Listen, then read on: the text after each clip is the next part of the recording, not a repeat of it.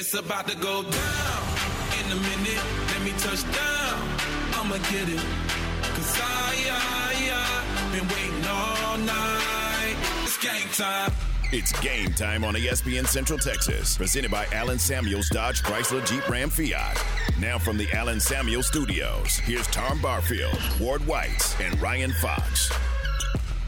Well, good morning. How are you? Welcome to a Friday, TGIF, and all of that stuff. Tom Ward, Ryan, we're glad to have you with us as we uh, get ready to rock and roll on this Friday morning.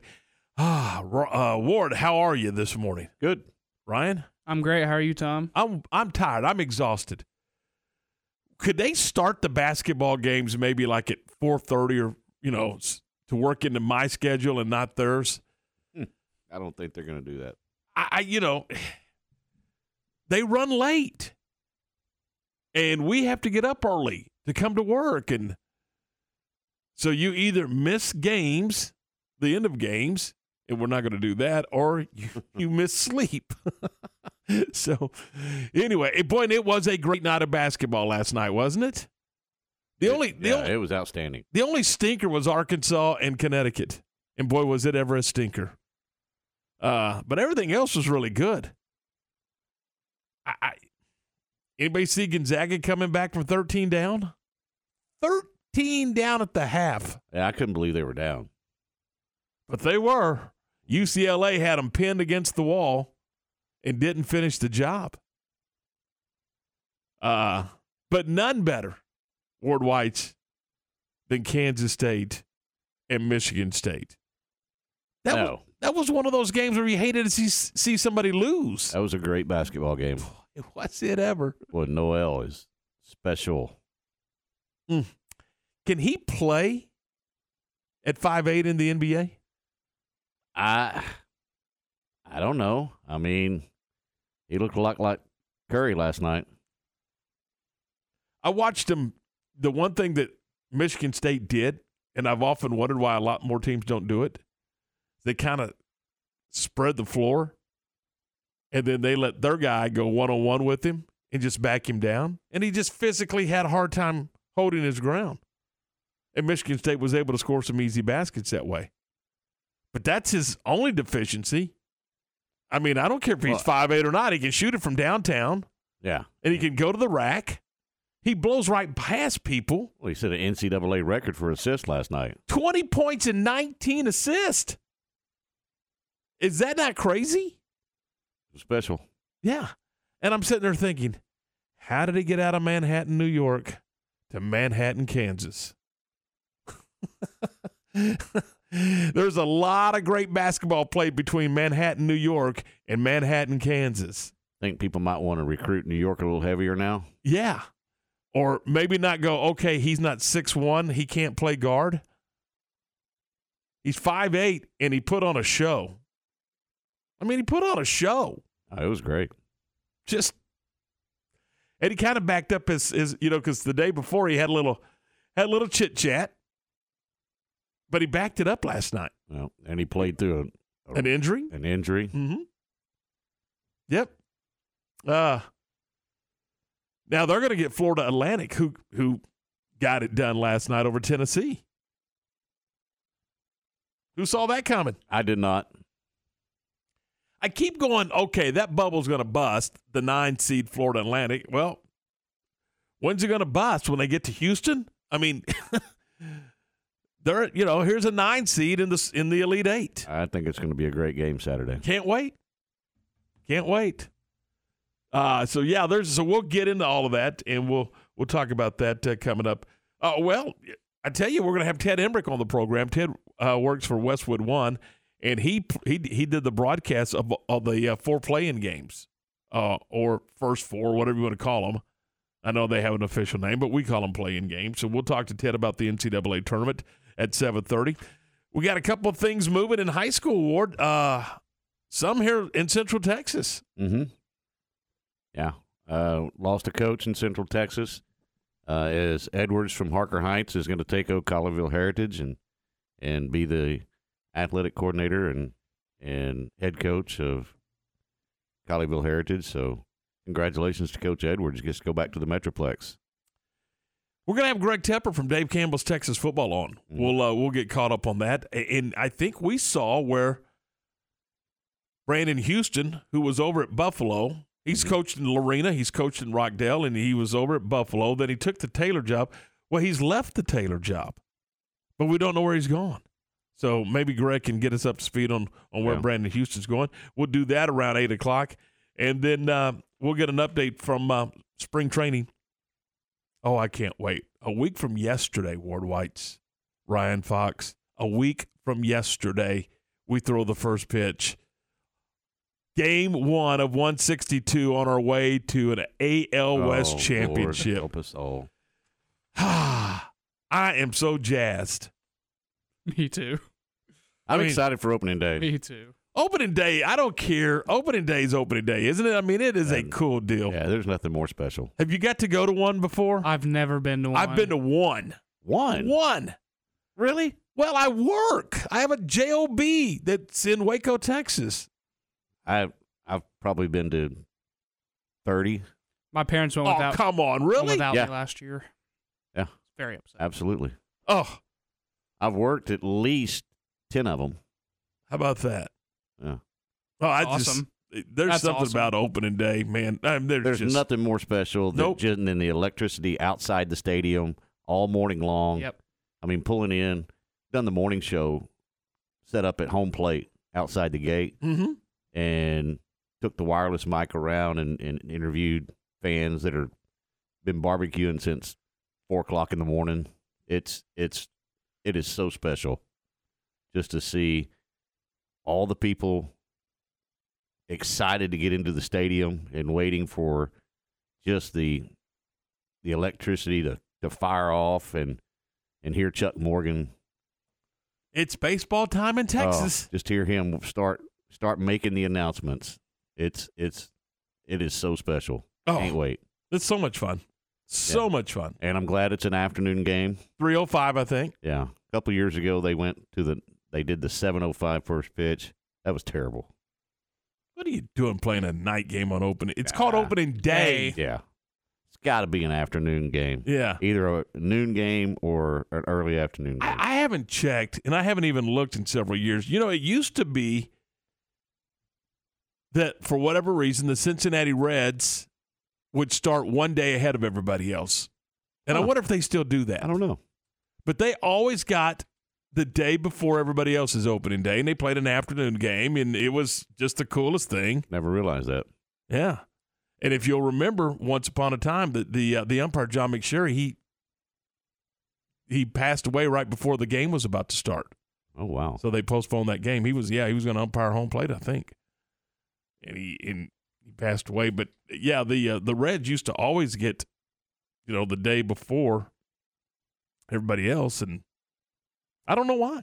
I mean, they it was just baseball. Never even realized that. Not this year. Ev- everyone starts on Thursday next week. See, and they used Everybody. to have once upon a time. They used to have some starting on Thursday and the others starting on Friday. So you always and then you'd have one day off. You know, you'd play one, and then I don't, I don't know why. Maybe because they wanted to make sure because of weather or something. But you'd play one, skip one, and then play the next two days. huh. All yeah, but all thirty teams first pitch is Thursday. Well, there you go. There you go. Afternoon baseball, opening day. Everybody is in first place. It's it's just electric around the whole stadium. It's it's a neat neat deal. Good stuff. I think Can't we, wait. I think we should be there. Set it up. Let's go. I've never been. I want to go so bad, Well, so bad. Uh, and, and you know what? Congratulations to the McLennan Highlassies. They won last They night. won yesterday. They certainly did. Uh, actually, yesterday morning, 10 a.m. That's that's awfully early to be playing hoops, but they uh, went out and beat Murray State in overtime.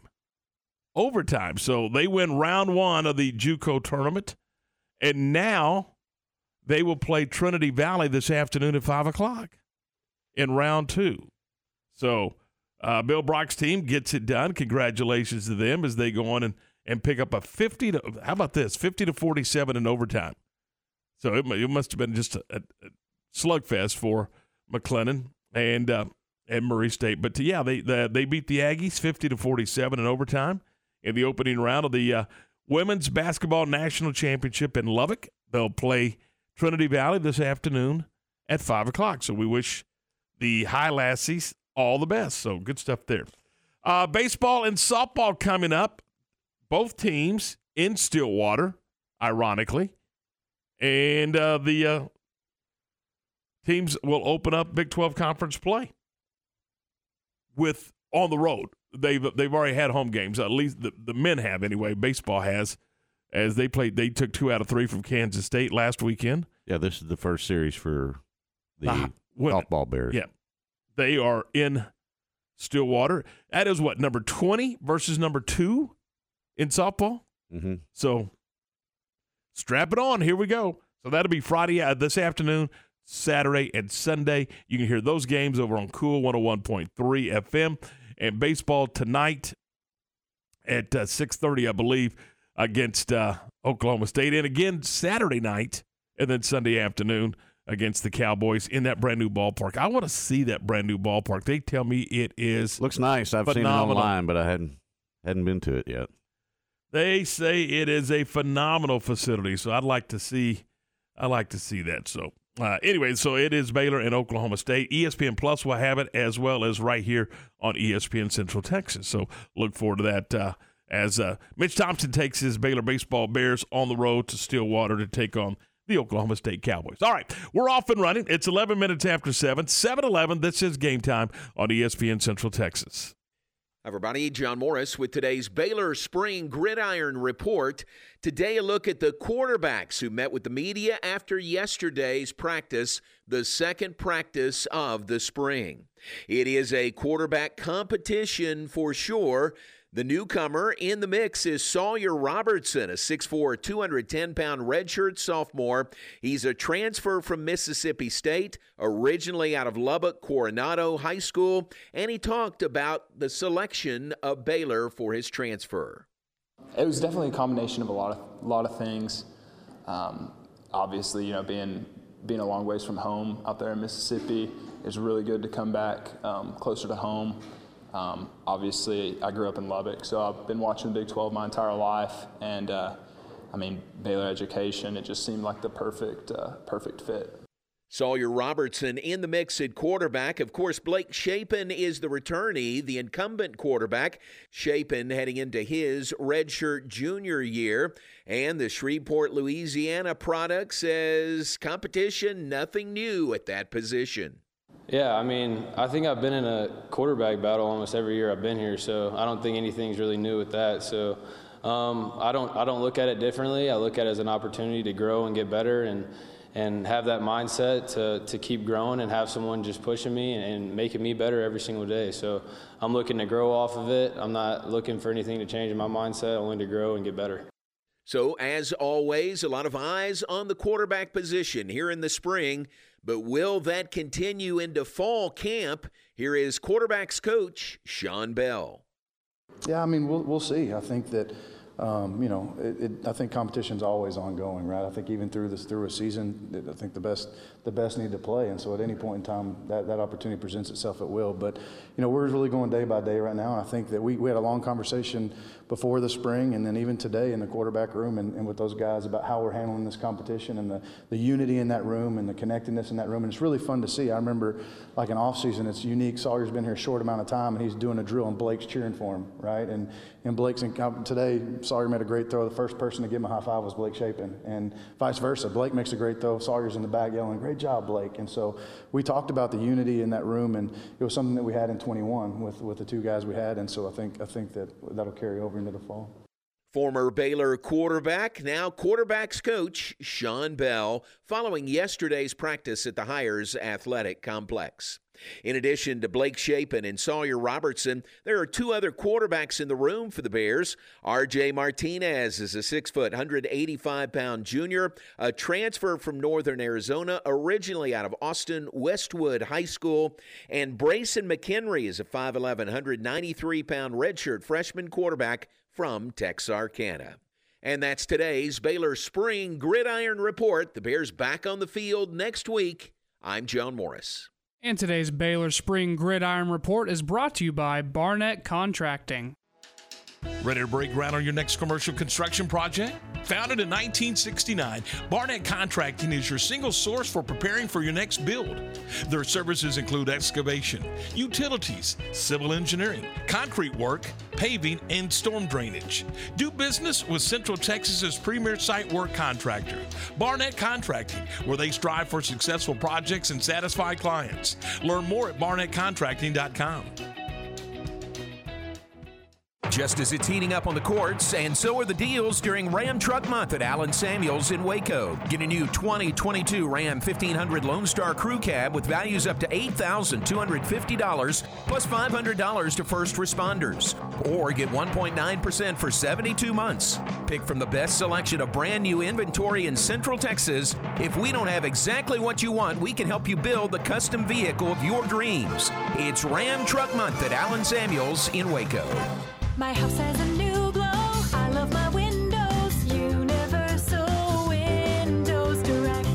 Spring is here, and many of you are realizing it's time to replace those old windows before the hot weather gets here. Call Universal Windows Direct of Central Texas and schedule an in home consultation where you can discuss your specific window needs with an expert team member. Universal's exclusive Unishield windows have 11 times less air infiltration as standard windows and have been awarded the most efficient windows by Energy Star for years. Also, they offer 0% financing for 60 months. That's right, 0% financing for 60 months. Contact Universal Windows Direct of Central Texas for a free in-home estimate. UniversalWindowsCentralTexas.com. That's UniversalWindowsCentralTexas.com. Or call 254-301-7760. And be sure to check out their great Google and Angie List reviews. I love my windows. They've got that brand new home effect. Universal Windows Direct. Listen to Game Time online at centexsportsfan.com.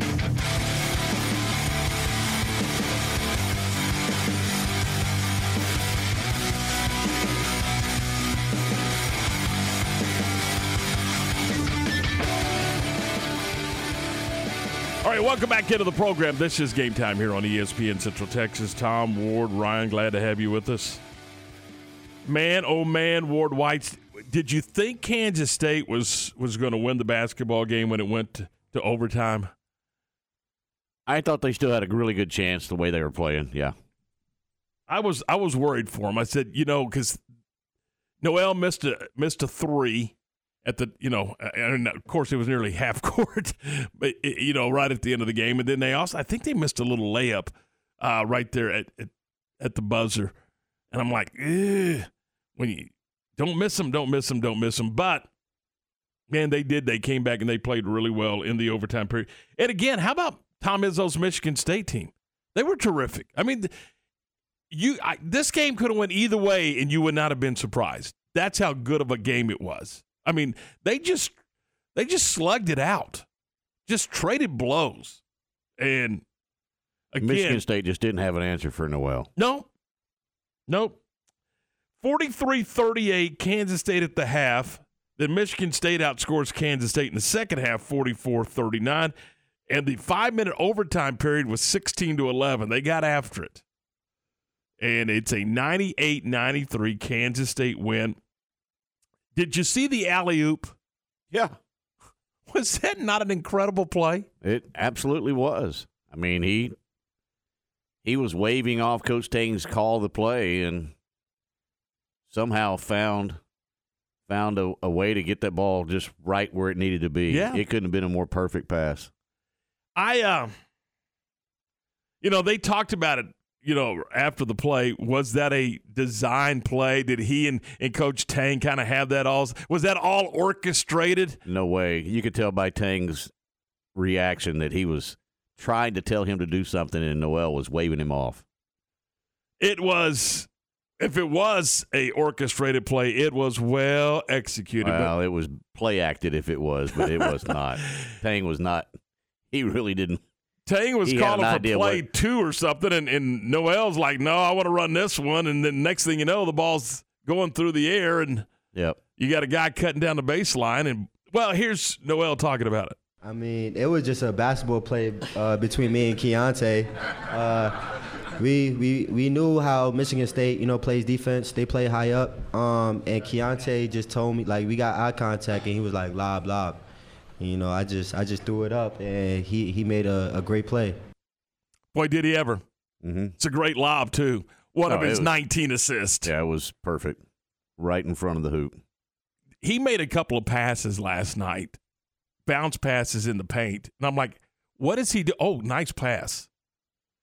You know, I mean, it was that kind of play. It's like you don't make that play. That's not a play you make.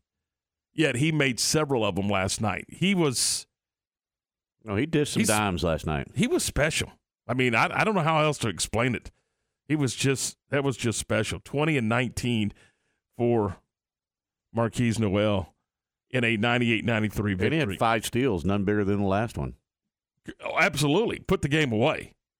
Mm. Prevented them from having a a hail mary. Which I don't know how he got away with that. I mean, it was clean, but well, that could have easily been called a foul from the official. I- I- Swallow I- the whistle. Yes, thank goodness he did. Five seconds to go in the game. Swallow Yeah. the whistle. Yep. Let him play.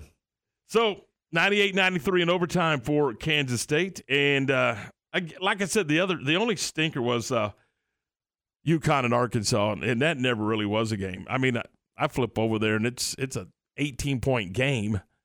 In the first half, and I went, well, good night, Eileen. That's the Bad end of that. matchup for Arkansas last It was. night. They just did not pair up with with Connecticut very well, and Connecticut uh, wins 88-65.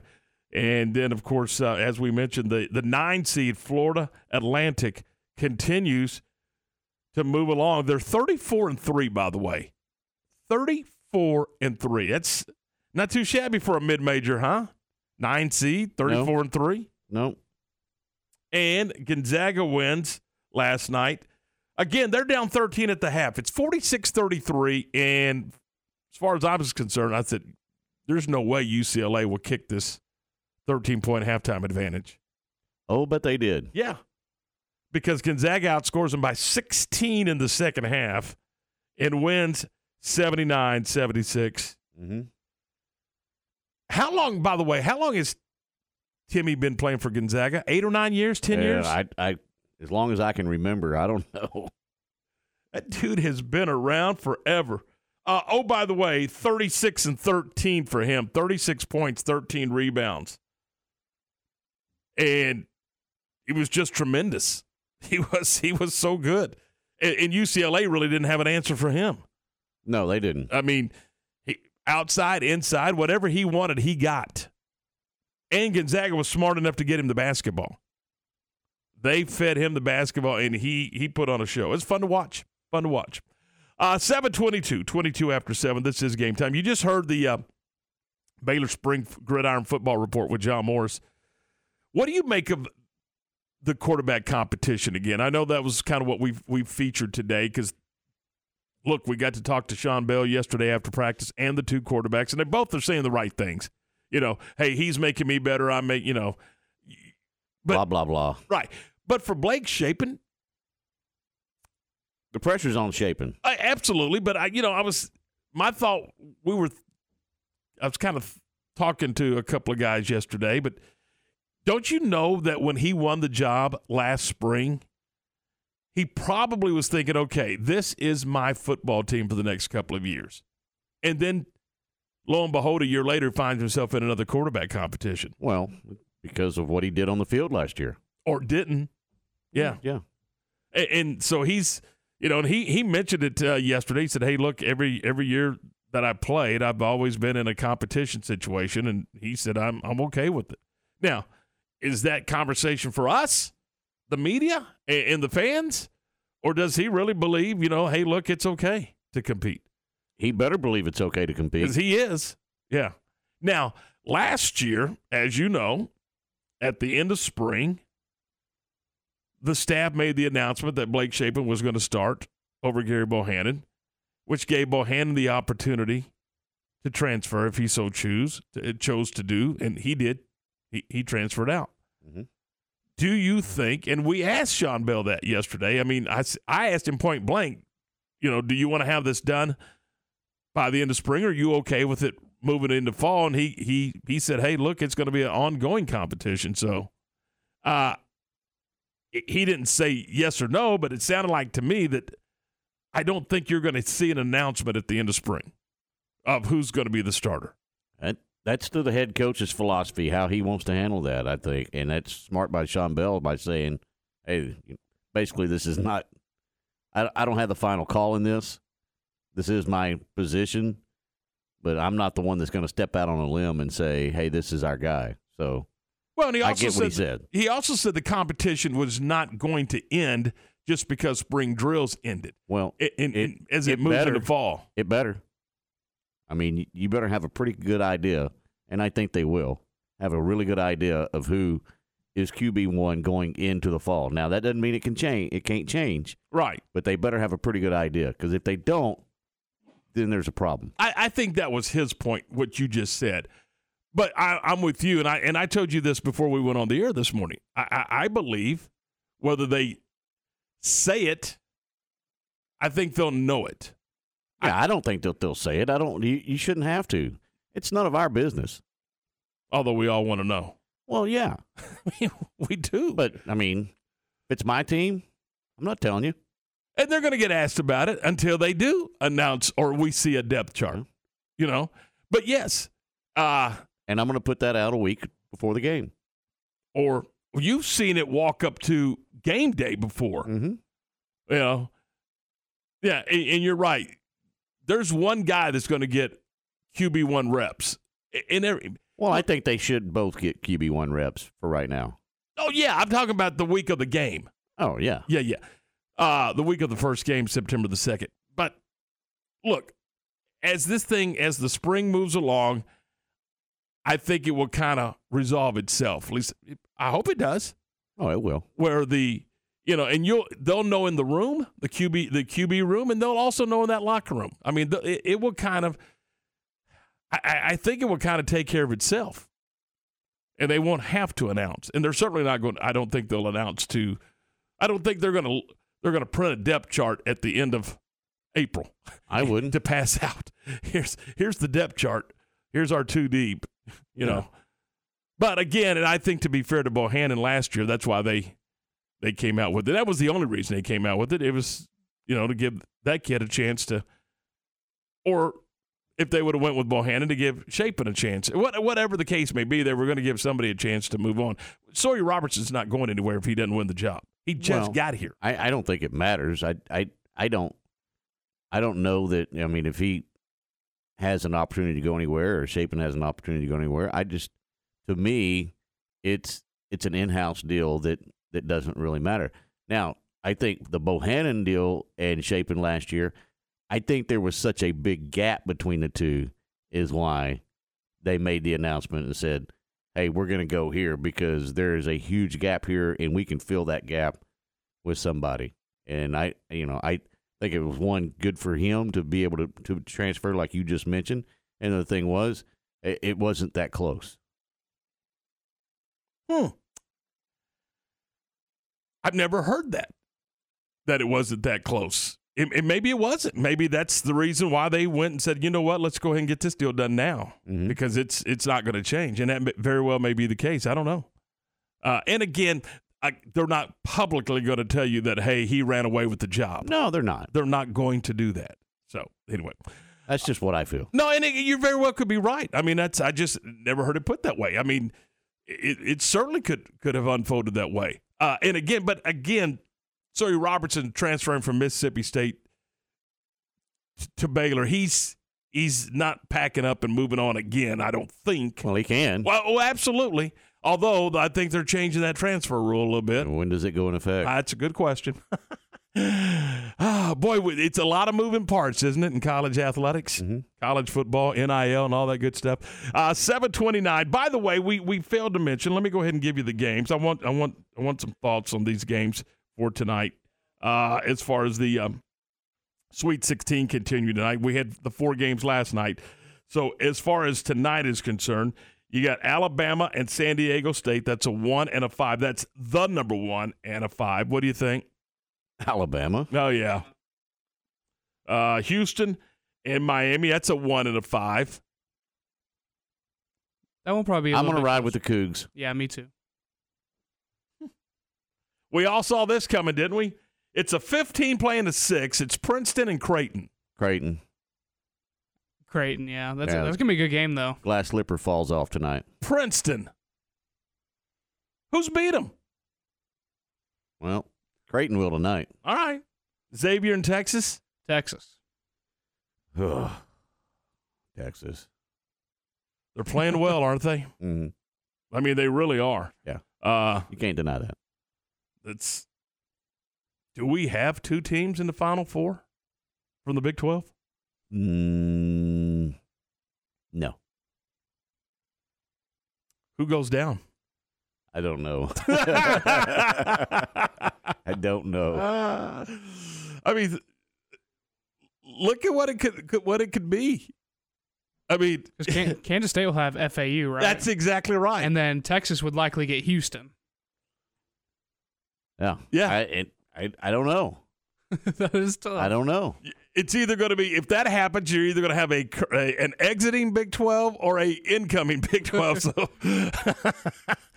uh, but yeah, I mean, in, in would you deny Kansas State right now? I don't think you can. I don't either. I don't. You know what? I'm drinking. You, you- say And what you, want. I'm you drinking can- the Kool Aid. And you know, it's kind of like what I just said about Princeton. That that glass slipper has to fall off at some point, and for FAU, it could be could be this coming Saturday. Wow. I think Kansas State's pretty good basketball team. Indeed. Boy, how much fun is this? 731, this is game time on ESPN Central Texas. Join us for our next Baylor Coaches Show from Rudy's on the Circle in Waco with the voice of the Bears, John Morris. Join us Thursday, March 30th for our next Baylor Coaches Show live from Rudy's.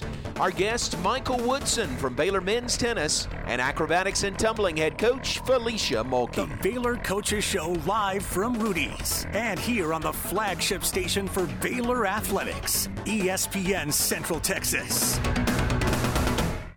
Hey folks, Derek Scott here at Jim Turner Chevrolet. There are so many seasons upon us March Madness basketball, baseball, and NASCAR. So, needless to say, we are full throttle here at Jim Turner Chevrolet as we enter truck season. And here we go again with 0% financing on every new Silverado in stock. We have over 200 new and pre owned vehicles to choose from, and folks, we will not be beat over price. So, give us a call 840 3261 or 24 7 at turnerchevy.com. And remember, folks, we're just a heartbeat away in McGregor. We'll treat you like family.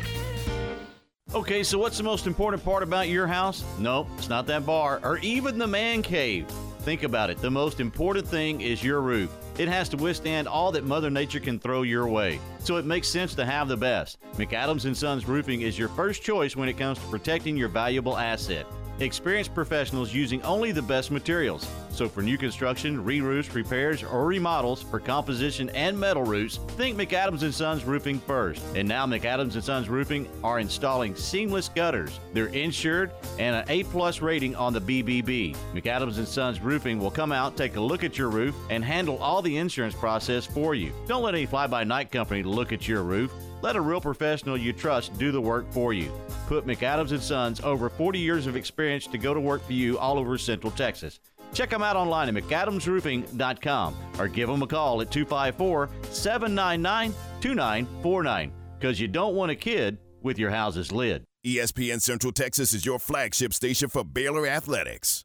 Ready to score? Switch checking accounts to earn 4% APY at First Central Credit Union. It's a full court press with First Central's free Kasasa checking that pays 4% APY and refunds all your ATM fees with a savings account combo that earns you money. This season, ask for Kasasa checking. It's easy to apply online at firstcentralcu.com. Make the switch. We're your team. APY is annual percentage yield. Eligibility and qualifications apply. Member NCUA. Everything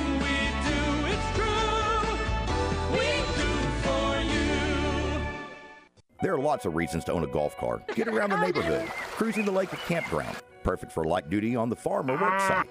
And you can't run a festival without a golf cart.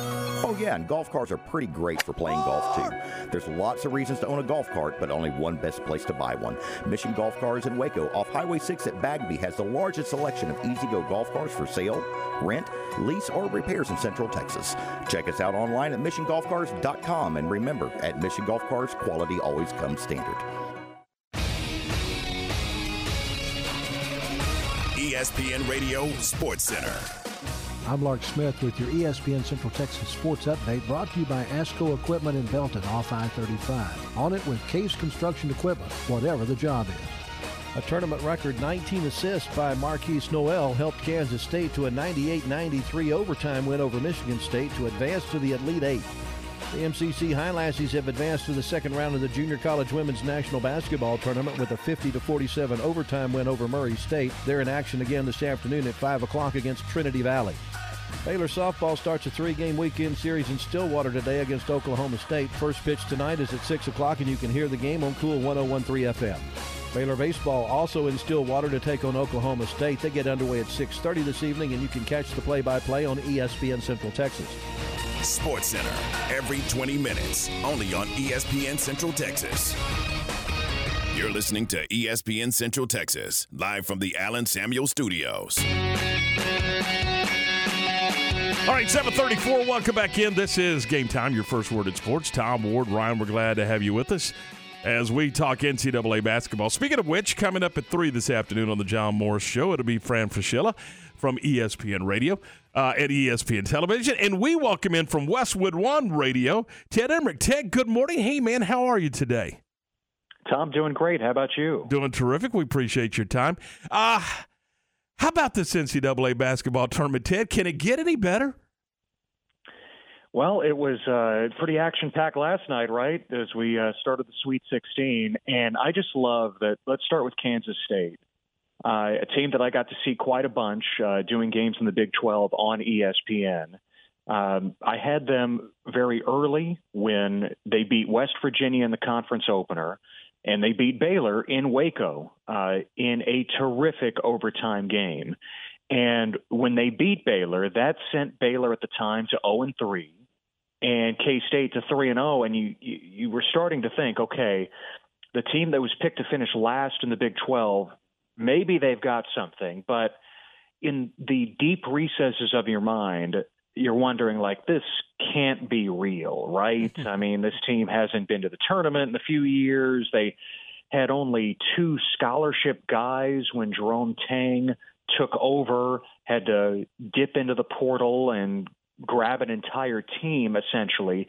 And look who they are. Look at what they have become and look at the belief that they play with. I, I just love that Markquis Nowell, their point guard, who I, I mean, I was convinced uh, in Big 12 play, like this guy is playing as well as any point guard in America. I don't care how tall he is. I love that everyone in the nation now understands what he's about and who he is. Uh, the plays that he made last night to beat Michigan State, whether it's a no look pass, whether it's the lob to Keyontae Johnson in overtime, whether it's uh, a wild turnaround end of the shot clock banker that he makes, uh, we've seen all that. Baylor saw that. We, the entire Big 12 saw that, and now uh, the rest of the nation is understanding who he is. What makes him so hard, Ted? Is it is it trying to defend them, or is it on the defensive end? Ward, I think it's a combination of both. I mean, this guy leads the nation in career steals. Uh, that's among active players, and so he he is, has such quick hands and can pick your pocket at any time. But offensively, just the level of control with which he plays, which was not always the case last year when he was playing alongside Nigel Pack, who of course is now at Miami. Uh, he has grown so much as a player in one year under Jerome Tang. The way Tang put it, and obviously Baylor fans know Tang so well, is 20 years with Scott Drew, but Tang put it to to me one time. We we have to give him guardrails. Uh, you, you know, a, a train doesn't go anywhere on sand. A train needs tracks to run on. So it, it's not like that they are turning Markquis Nowell into some game manager and they're slowing the pace down and listen, this is how we play, this is how we're going to do it. No, of course not. You have to give him freedom. He is an artist. He improvises. But you have to make sure that he plays within somewhat of a system to do that. And it's been the perfect mesh between coach and point guard, Tang and Nowell, and we've seen the results all year long. Ted, I'm going to take you way back to the beginning of the tournament. You you worked the uh, the play-in games or the first four, whatever you want to call it, in, in Dayton. Is is that an event that should stay in Dayton, or would or or are you in favor of maybe moving that around and, and sharing that with the with the entire country? Uh, well, I think there are a few questions there, Tom. It, it, are, are we expanding the tournament uh, even more, like has been rumored? In that case, you might have uh, a, a first four, a first eight, a first however many, right? And it might be at different sites uh, across the nation. Uh, having done the first four uh, four times now for Westwood One, I love that it's in Dayton because Dayton is a city that loves its hoops and they come out and support that event no matter who is there.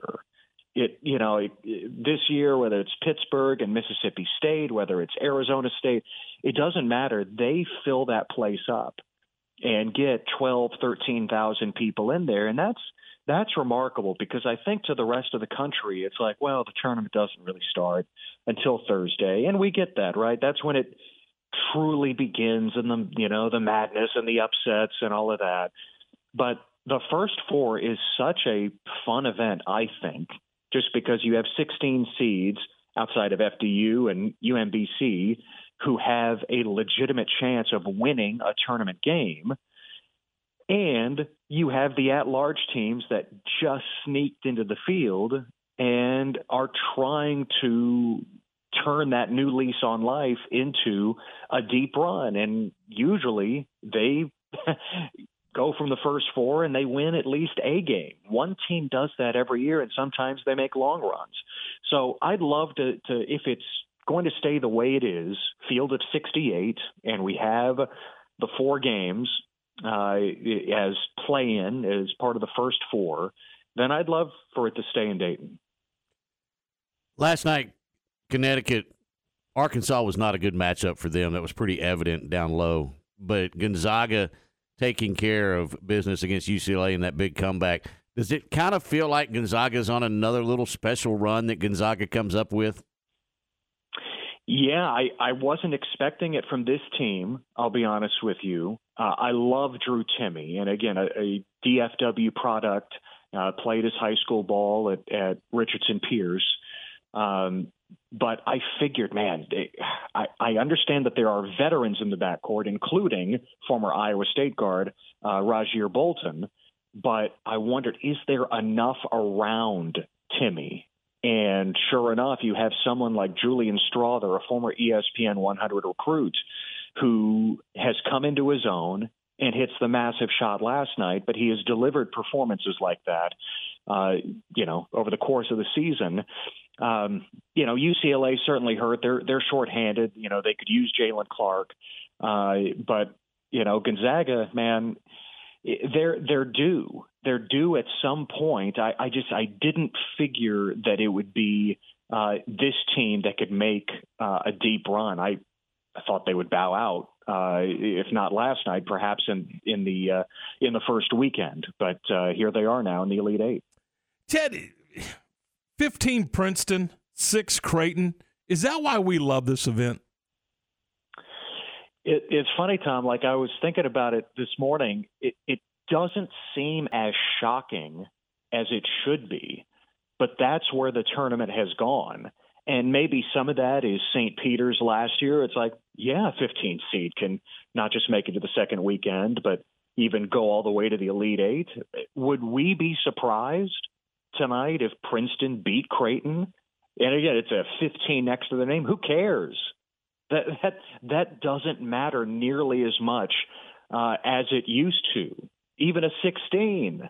Now that we've seen it twice, uh, beating a one, it it's not like there is full fledged parity uh, in the men's game, but it's certainly a lot more wide open than it used to be.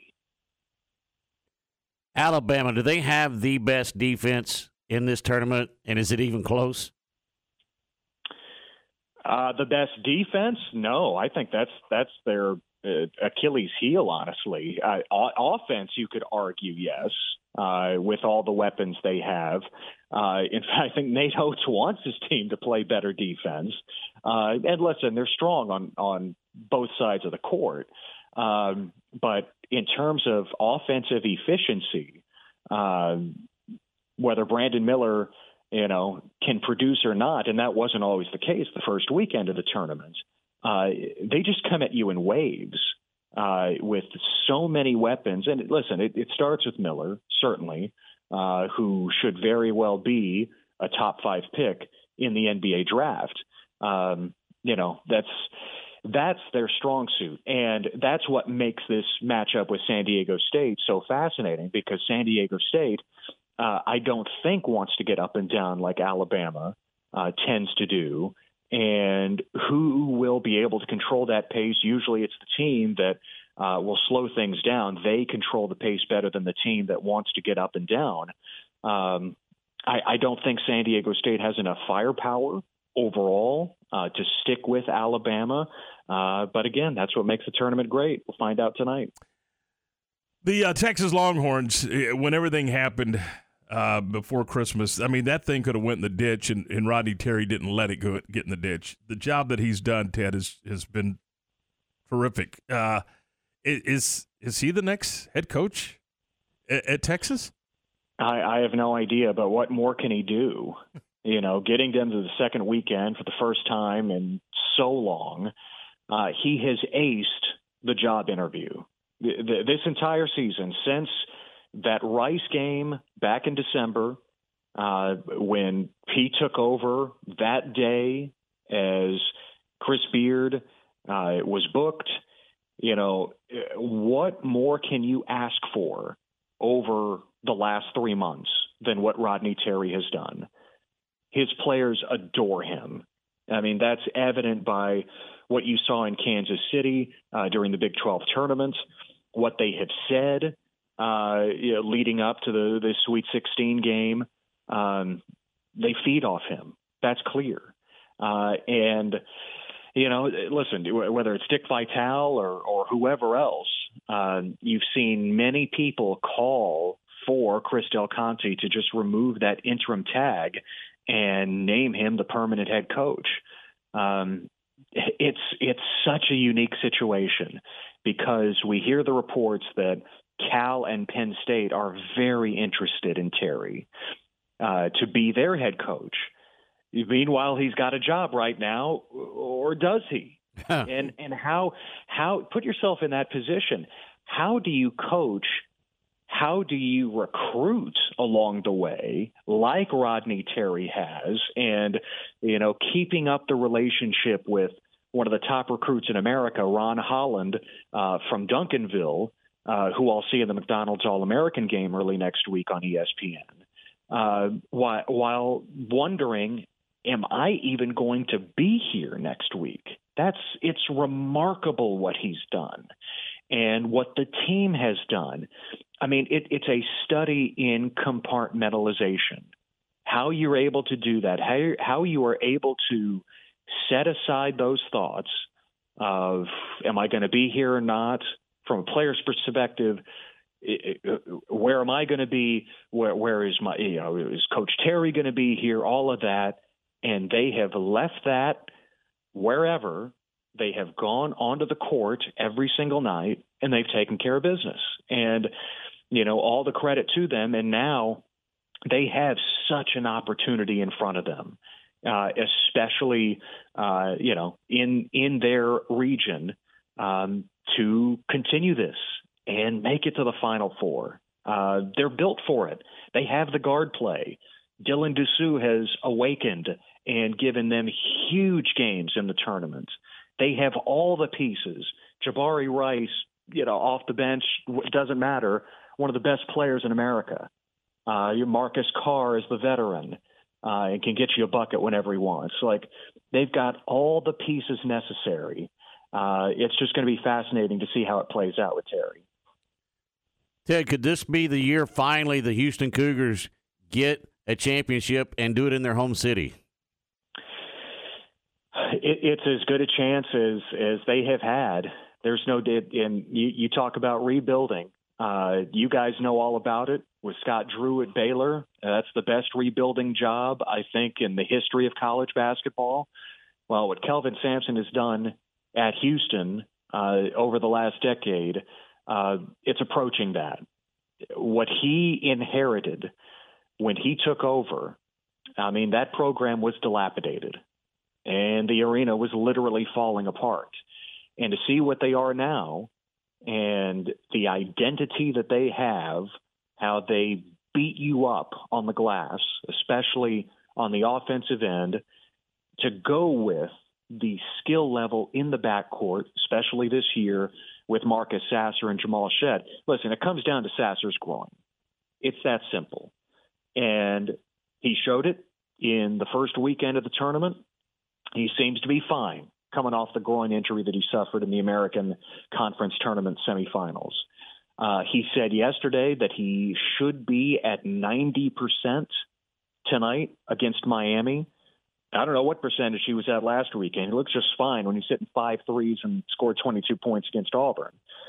So uh, it, he has to be that conference player of the year, all American level player if Houston is going to have a chance to win it all. But yes, they they have you know just like Texas. I love how their team is built. I love how Houston is built. I think they have all they check all the boxes uh, for a team that can win six games in the tournament and cut down the nets. Ted, great stuff as always. We appreciate it. Uh, where can we find you next? I've got the McDonald's All American games, uh, both the girls and boys on ESPN uh, next week, Tuesday night, uh, 5:30 girls on ESPN two, and the boys at eight. Uh, on ESPN, and in fact, we will see uh, Baylor recruit Ja'Kobe Walter, uh, originally from McKinney, Texas, played his senior year at Link Academy uh, in Missouri, uh, one of the best scorers in the class of 2023. And so Baylor fans will certainly want to see him, just like they saw Keyonte George uh, shine in this game a year ago. Uh, Walter is another elite recruit that Scott Drew has pulled in, uh, and can't wait to see him. The McDonald's All American games are in Houston uh, this year, so easy for me uh, heading from Dallas to Houston this weekend. Uh, we'll, we'll certainly take it. Ted, thanks. As always, good to visit with you, buddy. You got it. Take care. Have a good day. That's Ted Emrich from uh, ESPN and Westwood One Radio. I was driving down the road the other day, and there's Ted calling the first four, and I thought, well, got to get him on the program. Uh, all right, 752. Uh, coming up at the top of the hour, we're going to switch gears, talk some high school football. Greg Tepper from Dave Campbell's Texas Football Magazine is up next. Recently on Game Time. Joined now this morning by the uh, Vice President and Director of Intercollegiate Athletics, Mack Rhoades. I, I have yet to see anything compelling that shortening the game is in the in the best interest of the health of our student athletes. But I think there's there's other ways to make it safer. Just don't know shortening the game by you know two to three to five minutes is is is going to do that. Game Time. Weekdays at 7 a.m. on ESPN Central Texas. If your vendor does not value your feedback, you're with the wrong one. At UBEO Business Services, we are serious about being in the service business. We send a survey after every service call. If it's positive, we call or email them with a thank you for their feedback. If it is negative, we call to see how we can make it better. No matter what your business is, we are all in the customer service business. In your office, if your sticker does not say UBEO on the machine, do they really care? Call Sean Hunt at 254 709 2101 or ubeo.com. Race season is on, and it's time for the chaos. The third annual Lone Star Forklift Funny Car Classic, presented by SoCal Speed Shop of Waco, is going to pound the ground at the Texas Motorplex March 23rd through March 25th. Cars from coast to coast are registered. Three days of run what you brung whopper action, plus wild winged outfield alters, beer slamming, dirty self gassers, fire breathing jet dragsters, and much, much more. Kids 12 and under are free, and every ticket is a pit pass. Discounted pre-sale tickets available now at TexasMotorplex.com or get them at the gate. Can you smell the nitro? Nitro. You know what to do. Be there, be there. The Chaos is brought to you by Spell Paving, Wolf Pumps, Fats Tires, Excel Drywall, and Performance Motor Coaches. Listen to ESPN Central Texas online at centexsportsfan.com. Hi, my name is Russ, and I work for Wackett Realtors with local offices in Waco and China Spring. I've lived in the Waco area for 20 plus years, and as an Army combat veteran, I understand the needs and concerns veterans and active duty have when it's time to find your dream home. My specialty is veterans, but I'm here to help all, whether you're looking to buy, sell, or invest in real estate. I've got you covered. Call Russ at 512 417 9772. Salute to all veterans in Central Texas. Hooah. Make your vehicle look and run like new again at CNC Collision Center. They're your locally owned and operated location for paint and body repairs, frame straightening, spray and bed liners, and wheel alignments. CNC Collision Center offers free estimates, and they'll also come to you for vehicle pickup and delivery. Have your car restored to its original beauty at CNC Collision Center, 5849 North Highway 6 in Speegleville, at cccollisioncenter.com and on Facebook.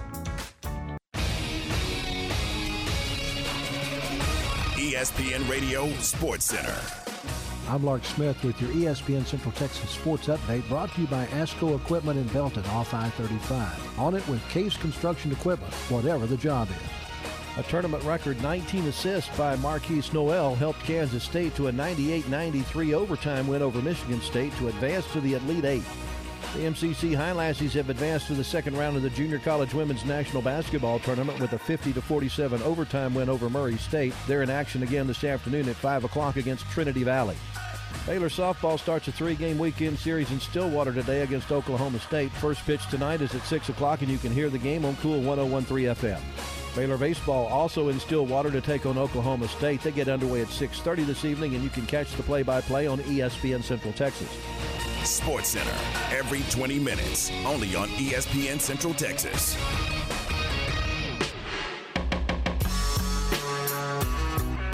It's now time for Did You Know with Ryan Fox. I know you're a history buff, Tom, so I know you'll like this one. Did you know that today is Clyde Barrow's birthday? Is it really? Yes, he was born on this day in 1909, part of the Bonnie and Clyde uh, robbery spree in Texas. He was born in Part Ellis. the- County. Part of the he was he was the Clyde in that that little duo there. Born in Ellis County, Texas. Did you know that there is a Bonnie and Clyde museum in Yes. in Louisiana and Gibsland, which is just uh, east of Shreveport, and that's where the poli- the police caught them and they died in that shootout. Well, they have a museum there that has like the the weapons, the car they were driving. I, I thought Sure that they do. cool. So does Vegas. so everyone so got it. does yeah. Every, there's everywhere you go. Prove it's not. Prove Yeah. it's not. And what was Right. that? What was that movie? That is a cool museum, though. I've been there. That's awesome. What, what was that movie? The Highwaymen. Yeah, About Highwayman with um, Kevin Costner and Woody Harrelson and uh, uh, Bates. Uh, what's uh, what's her name? Uh, Kathy Bates. Kathy Bates. Yeah, Yes. thanks. Great movie. Great movie. Awesome. And there's some history at the end of the movie as well. You know, they when they roll the credits. I did not realize just how many people attended those funerals. Although It was a large number. yeah, it was like six or seven thousand, but Bonnie's funeral was more attended than Clyde's funeral. She was the star, I guess. I don't know. Buried in Dallas. Yep. Well, they're from Dallas. I mean, you know, uh, over in Ellis County. yeah, over. In, uh, I think it's over towards Oak Cliff, wasn't it? I think so. Yeah. I'm not real sure of the location where they came from, but Interesting I think, stuff. I think was it her dad or his dad had a gas station in Oak His dad. Cliff? His, dad. His dad did. Yep. And did you know that today is Peyton Manning's birthday? He turns 47 today, born in New Orleans, Louisiana, played for the Colts, Broncos, two time Super Bowl champ, five time NFL MVP, Pro Football Hall of Fame class of 2021. Where does he rank in all time quarterbacks for you guys? Top five. Yeah, absolutely. I, I agree. Talking about a winner. There's a winner. Mm-hmm. Then, did you know that on this day in 1958, Elvis Presley, rock and roll star, joined the U.S. Army? And it, it made me think about what celebrities have served in the U.S. military, and there's a bunch of them. A lot of baseball players. Yes, absolutely. There's both Price's Right host Bob Bar- Bob Barker and Drew Carey both served in the U.S. Army. Tom Selleck served in the military as well. He played Magnum PI. He Morgan, was in Fre- the Navy, I believe. yes, and then uh, Morgan Freeman, Johnny Cash, Clint Eastwood, Jimi Hendrix served in the military as well. Johnny Wait Cash. a minute. Johnny Cash was Air Force. Well, no, military. Well, I, yeah, I, know. I'm yeah, just yeah. saying he was in the Air Force. Yeah. Yeah. Jimi Hendrix. Are you sure? Yes. I did. I did my research. I wonder how long he stayed. Not very. then uh, James Earl Jones. Most people probably think of him as Darth, the voice of Darth Vader, but I- when I when I think of James Earl Jones, I think of Mr. Mertle from The Sandlot. And then Jackie Robinson also served. Mr. Mertle. How about the Lion King? How about Field of Mufasa. Dreams? Wasn't he in Yeah. Field of Dreams? Yeah. Mm-hmm. Yep. But The Sandlot's my favorite baseball movie. So then also yes, Jackie Robinson served in the U.S. Army as well. So there you go. Elvis was stationed at Fort Hood, by the way, Yes, and he would visit Waco quite frequently. that's awesome. There you go. All right, 7:59. It's time now for uh, John Morse to uh, bring you today's Baylor Sports Beat program. It's time now for the Baylor Sports Beat. Here's the voice of the Bears, John Morris.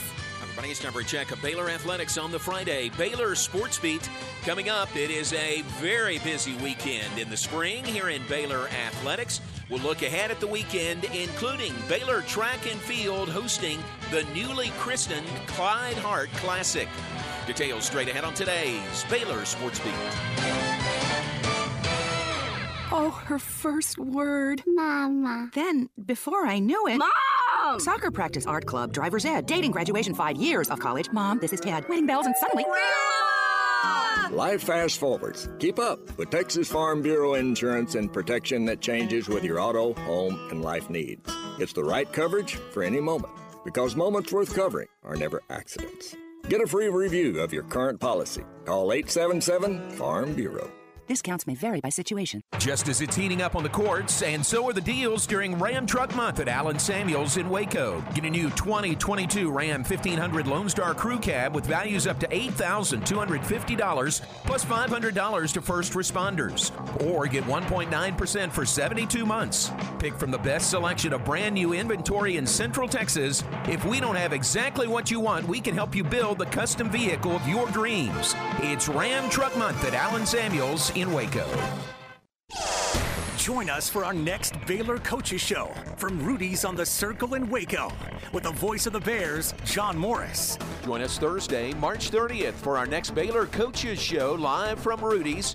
Our guest, Michael Woodson from Baylor Men's Tennis and Acrobatics and Tumbling head coach, Felecia Mulkey. The Baylor Coaches Show live from Rudy's and here on the flagship station for Baylor Athletics, ESPN Central Texas. Now for a look at what's happening this weekend in Baylor athletics. Here again is John Morris. And welcome back. It is a busy weekend here in the spring in Baylor athletics, including Baylor Equestrian at the Big 12 Championships matched against top seed Oklahoma State beginning this morning at 10. Women's tennis in action at home twice this weekend. Tonight at 6 versus West Virginia. Sunday afternoon at noon versus Iowa State. Baylor baseball and softball both on the road this weekend, both in Stillwater. The baseball Bears taking on the Cowboys beginning at 6 tonight. The softball Bears taking on the Cowgirls beginning at 6 tonight, also in Stillwater. And Baylor Track and Field hosting the Clyde Hart Classic beginning today and running through tomorrow at Clyde Hart Track and Field Stadium. This is what was formerly known as the Baylor Invitational with an outstanding field, says track and field head coach Michael Ford. Well, we have uh, we have TCU from um, down in Fort Worth. We have UTA. We have uh, who else? Oklahoma State's coming. Uh, we have Grambling State. We have uh, Louisiana Tech. Um, I'm trying to think who else is coming to the meet, but it's a it's a it's a quality meet, and then actually we have some schools from up north. So we got Michigan State, and then we also have Minnesota. So we're looking forward to them to get some warmer weather, and um, so we're we're praying that we can give them some warmer weather to get some marks in for uh, to qualify for their conference championships and their also regionals. Michael Ford and Baylor Track and Field hosting the Clyde Hart Classic today and tomorrow at Clyde Hart Track and Field Stadium on the banks of the Brazos. Also, top ranked and undefeated Baylor Acrobatics and Tumbling back in action on Saturday at 5 in the Farrell Center hosting Quinnipiac. And that's today's Baylor Sports Beat. Have a great and safe weekend. More Monday. I'm John Morris. From the Allen Samuels Dodge Chrysler Jeep Ram Studios, this is KRZI Waco, K222DC Waco, K265DV Temple, ESPN Central Texas. Time to talk high school football with Greg Tepper from Dave Campbell's Texas Football Magazine.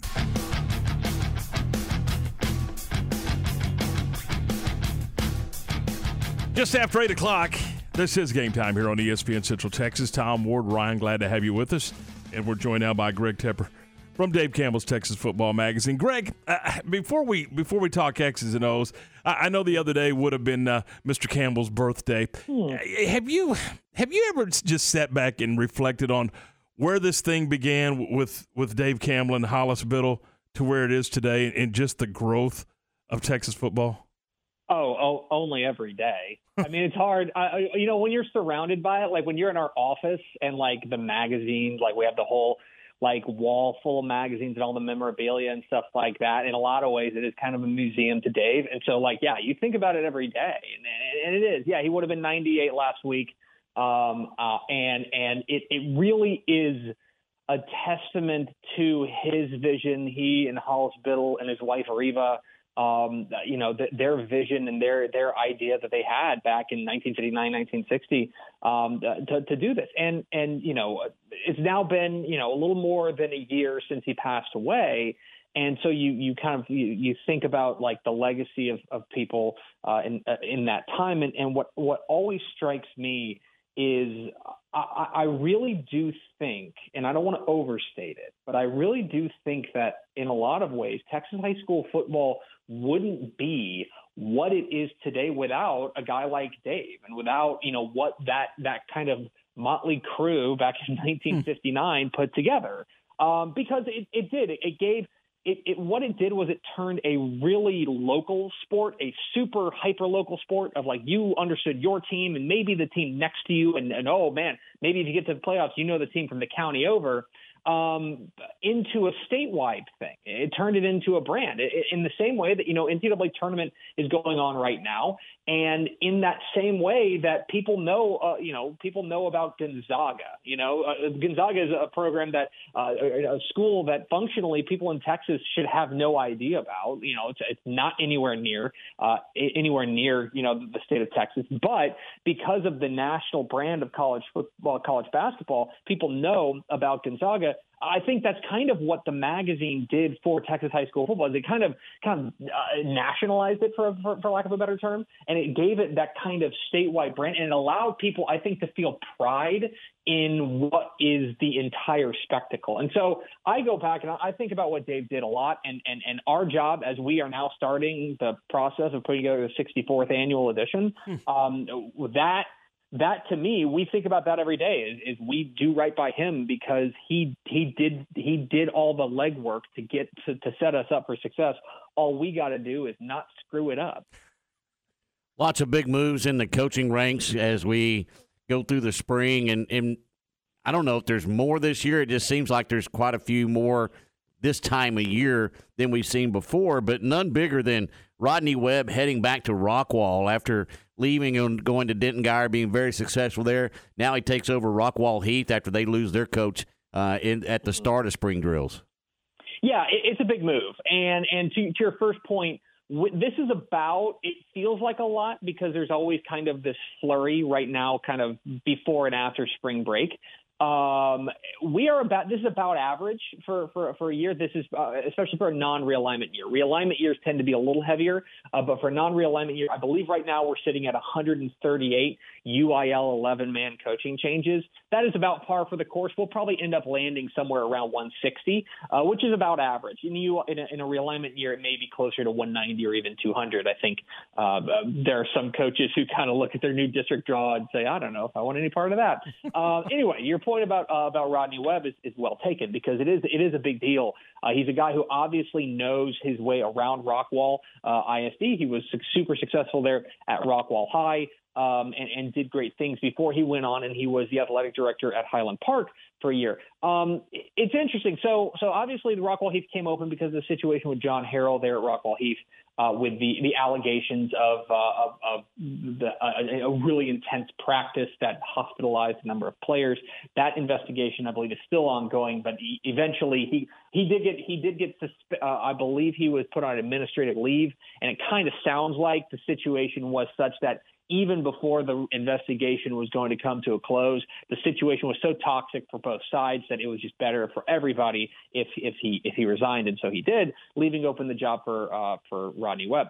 It is interesting though because a couple of years ago, when um, you know when when uh, when Rodney Webb left uh, Denton Guyer, or he left Rockwall to go to Denton Guyer, and then he left Denton Guyer to go to become the athletic director at Highland Park.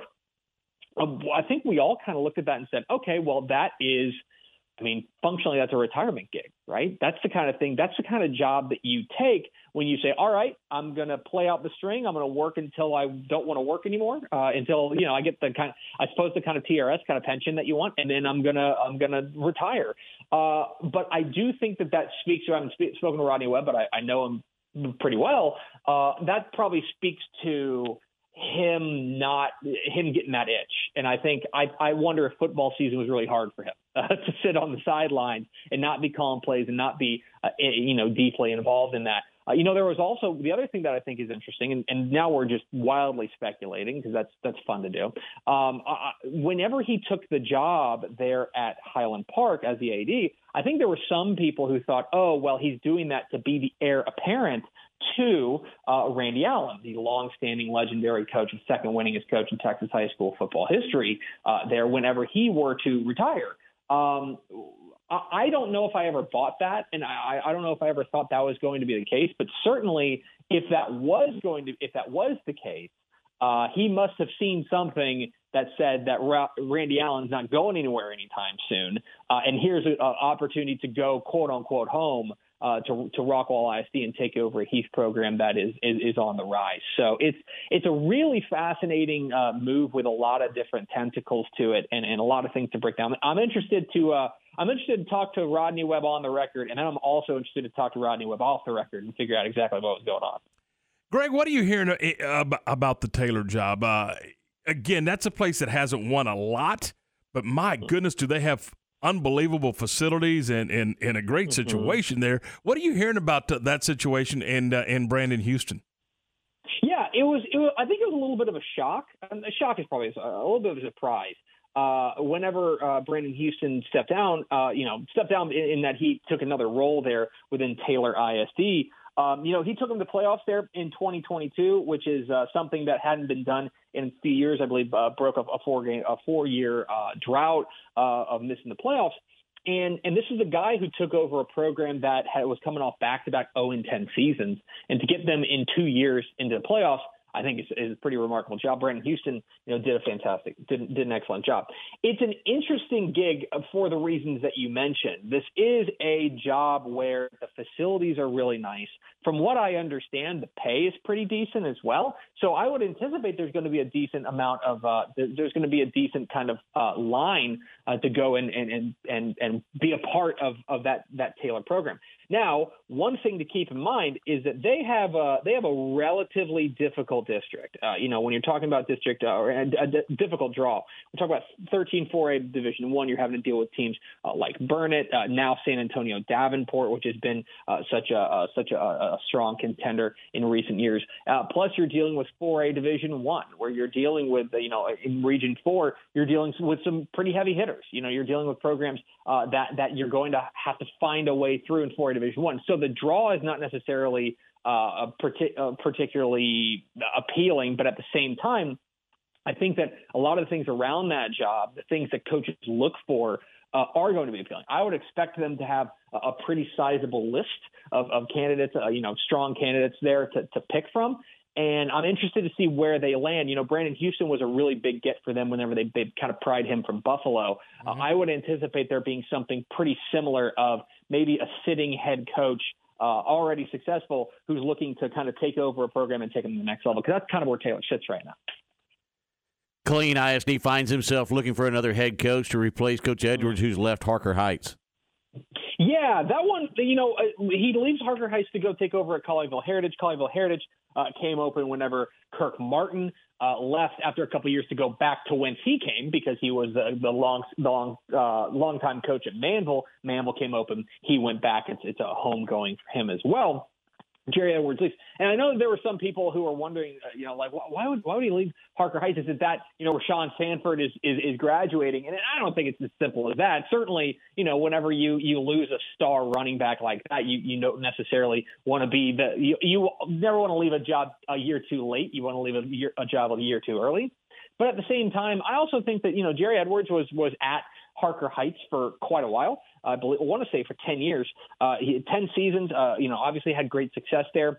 And I think that that's for, in, in the coaching ranks, 10 years is a long time. You know, uh, that's a, that's a, he's, he's uh, pr- pretty much a stalwart there at, at, at uh, Harker Heights. And so I do wonder if he was just looking for another challenge. I do know that uh, Colleyville Heritage pays pretty well. And I know that they got really nice facilities. So I know that's one thing that, that whenever that job came open, uh, I anticipated that there was going to be, we anticipated Dave Campbell's that there was going to be a pretty good list of candidates simply because uh, all of those things that you look for uh, as a coach are in the, are are kind of there at Colleyville Heritage, and you're in the DFW Metroplex. Et cetera, et cetera. So um, I think for, for Harker Heights, it's still a good job, and I think that uh, Jerry Edwards makes that job even more attractive uh, simply because of what he was able to build and kind of the culture he was able to build there. It would not surprise me necessarily if, because of the success, success that Harker Heights has had recently, if they were to stay in house and promote from within. That wouldn't necessarily be a surprise. Uh, but you never know. Killeen Harker, uh, Killeen ISD uh, tends to swing pretty big whenever they go for uh, for coaching changes. So I'm interested to see where they end up landing. But uh, but certainly losing Jerry Edwards after a decade is, uh, is is something that you you know you never want to replace a guy who's been around that long. Greg, what are you hearing about uh, the Troy job right down the road? Uh, the Troy Trojans looking for a head coach. Yeah, uh, you know, uh, Stephen Hermsmeyer uh, out after two seasons. Um, it was a tough go there for, for him. I think it's it's, it's fair to say. Um, and you know, Troy is is a job that I do think is maybe better than you would think in the past couple of years. I mean, think back just a few years ago. I want to say maybe 2019. Mm-hmm. This is a team that was in the regional finals.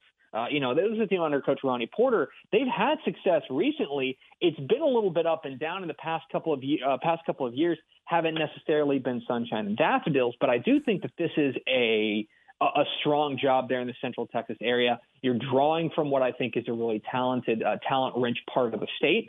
Uh, you're always going to have a couple of dudes. Specifically, Troy tends to have hard-charging running backs. It seems like every single year they they just go out back and pick another one off the tree.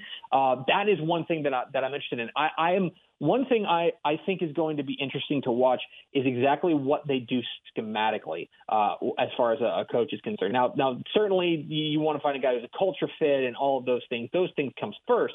But for me, as a guy who who kind of gets paid to to think about these types of things, uh, what I'm interested in seeing is exactly what kind of offense they run. You know, under Hermsmeyer, uh, they ran that kind of pro style offense. Uh, and I thought that the offense, uh, you know, was okay the past couple of years, uh, but I thought that it was, it was, you know, it, could have been a, a, little bit better. What I'm interested in is, is do they go something more along the lines of spread? Do they go full on wing T or something like that, which is a little bit more, you know, uh, a little bit more palatable at the 3A ranks than it would be at other places. I'm interested to see what they do schematically uh, and, and, how they're able to maybe transition away from the pro style offense that Stephen Hermsmeyer put in there. Uh, it'll be interesting to see. And, and, when when that comes down, I'll want to dig a little bit deeper into what that team is going to look like because I do think the talent is there. It's just going to be a matter of how they deploy it and how this new coaching staff decides to, to operate it. All right, what do we got? 153 days, I believe, is is the number until the uh, first Thursday night of the season. What are you going to do for 153 days? Well, there's the small matter, just the tiny little thing I've got to do of putting together a 400 page magazine. Uh, but but other other than that, not I'm much. Just, I'm I'm free if you want to go to lunch or something. Like uh, yeah, no, we're we're already starting on it. We're uh, actually, uh, if there's any high school football coaches listening, uh, the the deadline for the questionnaires is next Thursday. And so uh, that's when we start. For those who don't know, the way we get a lot of the nitty gritty information for the magazine, things like uh, returning starters and stuff like is we send out a questionnaire to every coach in the state. Uh, we ask them, you know, that's how we get heights, weights, and 40s, things like that. But then also we like to follow up with coaches, kind of uh, color uh, between the lines there uh, by talking with them. But it is uh, we've got to chase down more than 50, or more than 1,500 of them. Uh, the good news is we have uh, a little more than half. So we're we're, we're getting there. Uh, but uh, if you haven't turned in your questionnaire, coaches, I would sure appreciate it. it would, uh, I, I, have a number of gray hairs. They're increasing in, in, in size and, and, and, violence, but uh, I do think that they will. Uh, if you were to turn in your questionnaire, you maybe will save me one. So that'd be nice. Greg, thanks as always. It's uh, it's fun talking high school football, and we appreciate your time. And we'll do it again soon. All right, sounds good, guys. Talk to you soon, Greg Tepper uh, Dave, managing editor of Dave Campbell's Texas Football Magazine. It is 820, 20 minutes after 8. This is Game Time, presented by Allen Samuels. Dodge Chrysler Jeep Ram Fiat, your friend of the car business. And we're brought to you by Pioneer Steel and Pipe. All the Embry family, they've been serving Central Texas since 1943. Yes, count it up. That's four generations of a business that's family owned and operated. And they've got a new location in Waco at 2003 South Loop Drive and Highway 6. The new store is uh, is bigger and better, but it's the same great customer service that you've come to expect over the uh, the last four generations. Look, they've got to over 2,000 items. Yes, over 2,000 items uh, for you do-it-yourselfers. Uh, when it comes to things like uh, uh, products from Spring Creek, Makita Power Tools, they've got uh, Hillman nuts and bolts. Uh, they've they've got welding rods and welding accessories. They even stock Sakrete, and you can get it all right there at Pioneer Steel and Pipe. Of course, uh, when you when you think about Pioneer Steel and Pipe, you better think about quality and reliability because that is what they've kind of built this thing on is making sure that you are well taken care of and that uh, and that it, the customer service is impeccable and that's what they're going to do for you at Pioneer Steel and Pipe. Uh, you can check them out online at pioneerboys.com. They're open Monday through Friday, 7:30 till 5. They'll be open tomorrow from 8 until noon, and they're always open 24/7 at pioneerboys.com. Baylor, Big 12 softball this weekend on 101.3 FM. Baylor softball opening Big 12 conference play this weekend in Stillwater against Oklahoma State. Games Friday at 6:30, Saturday at 2, and Sunday at 1 for the Bears and the Cowgirls. Join Dan Ingham for Baylor Big 12 softball every game on 101.3 FM. Hi, my name is Amanda Cunningham. I am a local realtor that has a passion for people. I've helped clients buy and sell over 80 homes in 2019 and would love to help you buy or sell that perfect home. You deserve to get top dollar for your home. Listing with an experienced agent that specializes in not only promoting your home, but helping you get your home buyer ready is key. I have a team of people around me that make what I do each day possible. If you are searching for that perfect home, your experience should be pleasant and stress free. Call me today. I want to meet you. 254 495 0338. Google Amanda Cunningham Cunningham Realtor with Coldwell Banker Apex to find my website, Facebook, and more. Hey guys, it's Tom with ESPN Central Texas. And if you could benefit from having extra confidence when it's time to perform, then visit BlueChew.com. BlueChew is a unique online service that delivers the same active ingredients as Viagra and Cialis, but in a chewable form and at a fraction of the cost. No visits to the doctor's office, no awkward conversations. BlueChew is shipped right to your door. The process is simple. Sign up at BlueChew.com. Consult with one of their licensed medical providers, and once you are approved, you'll receive your prescription within days. The best part? It's all done online, and here's a special offer for our listeners. Try Blue Chew free when you use promo code 1660 at checkout and just pay $5 for shipping. That's right, free. Promo code 1660. Try it today. BlueChew.com.